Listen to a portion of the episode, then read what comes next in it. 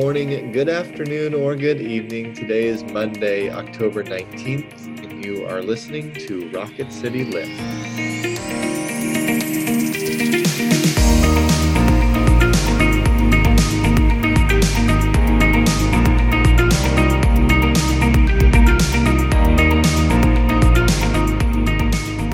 Hi, everyone. Welcome back to Rocket City Lift. I'm Tara Bulger. And I'm Brett Goodeman. We come to you three times a week and try to bring a bit of a spiritual lift to your day. We're going to continue our series on Hebrew words and why they are important. But before we get into that, let us calm our hearts and minds with prayer. Let us pray. Gracious God, in the living of our days and in the choices we make, may we testify to your power, your love, and your way of life. Amen. Our scripture today comes from the book of Numbers, the sixth chapter, verses 22 through 27. The Lord spoke to Moses, saying, Speak to Aaron and his sons, saying, Thus you shall bless the Israelites. You shall say to them, The Lord bless you and keep you. Lord, make his face to shine upon you and be gracious to you. The Lord lift up his countenance upon you and give you peace. This is the word of the Lord. Thanks, Thanks be to God. God. We're continuing, as Tara said, we're continuing with our sermon series called Hebrew 101 Seven Hebrew Words Every Christian Should Know. Tara, what, what Hebrew word should we know and why should we know it? So the word is shalom, S H A L O M. And it is important to know because it's one of the foundational um, ideas of both Judaism and Christianity. We often translate it as peace, but I think it has a deeper meaning in terms of meaning kind of this wholeness, this um, not only a restoration of way things might have been before, but even uh, fuller than they've been mm. at any other time before. Mm. And so it's talked about a lot in the Old Testament and then Jesus carries that through. And I think it's really the foundation for what we think of as the kingdom of God. What do you know or like about shalom? Yeah, as as you, I love I love how you pointed out um, in the in the restoration. It's not just a going back to the way things were. Uh, it's it's something restoring what was old into something new. Um, so I I love that distinction that you drew. Um, and I think that, as you said, looking forward, um, it's it's this vision of the kingdom of God. It's that uh, fancy theology word, you know, eschatological. When we look at um, what is to come, is this idea. Uh, yeah, the word is almost a concept of of shalom, of of everything in its completeness and its wholeness and its trueness. Yeah, and I like to juxtapose it to like the idea of being broken, mm. right? And I don't mean broken as in not useful. I mean broken as in not whole. Yeah. And um, until we are with God, either in the eschaton or in new life, until then, there is a part of us that is missing, that longs for God. And shalom would be the restoration of that, the missing piece. And we are all full of that kind of peace in our lives.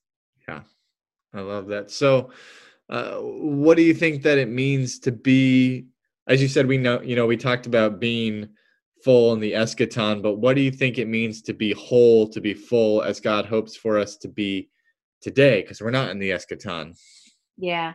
I think if I had to give you like one definition, it would be um, wholeness is um, all of our desires and our will are in tune with what God wants, and we choose that.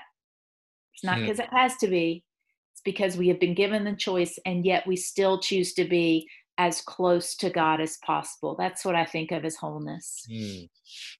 That's really beautiful. It's it's um you know we talked about this a little bit last week with with the law uh and that this idea of of how things should be you know justice goes a lot uh i think sometimes justice gets divided from when we think about peace, but justice is part of shalom because that is being whole, right? That is being uh, full, not just in ourselves, uh, but shalom is shalom isn't just necessarily completeness for myself, though it is that, but it's a completeness in my community. It's a completeness in the world, and so wanting shalom is is wanting shalom for uh, everyone, right?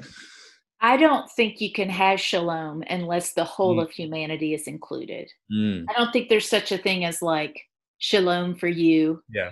Um, we may have an experience of peace in yeah. our lives, but true peace cannot exist unless all of humanity is wrapped up in it.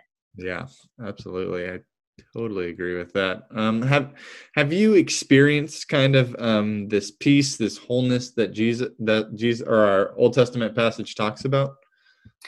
I think I've certainly experienced peace, and um, I was talking with a friend last week about my kind of calling to come here to Huntsville, and I had a whole lot of doubts and worries and but at one point, after Brian and, and I visited a couple of times, I knew with kind of this sense of peace that this is where I was being called. And it didn't mean it wouldn't be scary, it didn't mean it would work out. It just meant that I was sure that's where God was calling me. And I remember looking at my husband and saying, You know, if they offer me this job, what do you think? And he said, I think this is where we're headed.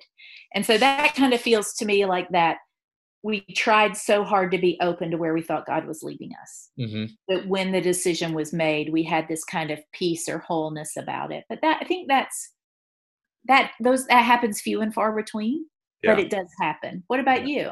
Yeah, yeah. As you said, there there are those moments um, where uh, maybe a decision is made about the future, or uh, maybe something we're able to let go of of um, of bitterness or or of hurt um, and it's almost it's almost like an annoying peace like but i but i want to be stressed or i want to yeah. be frustrated about this but i cannot help know that god has put my soul in this place of utter peace um yeah. of utter wholeness in this moment and and and I, at least for me you know i i like being in control of things and so uh, in that moment i'm acutely aware that the peace is not something that i that i accomplished on my own because i wouldn't have been able to get there uh, yeah.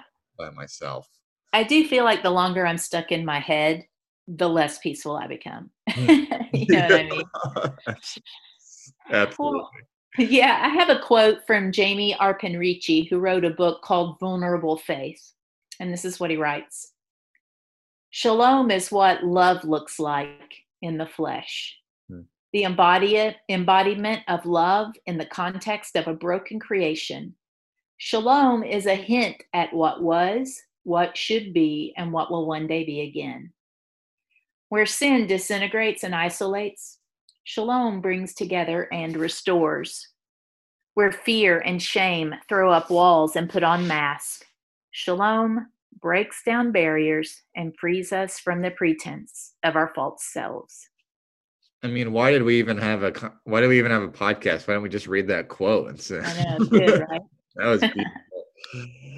Thank you all for joining us today. If you enjoyed the quote from today or another one and want to learn more, you can go to rocketcitylift.com where we've cited and put up all quotes. Now, may each of you go out to love and to serve, to be well, to care for yourselves and others, knowing that the grace and love of God is upon you. Amen. Amen.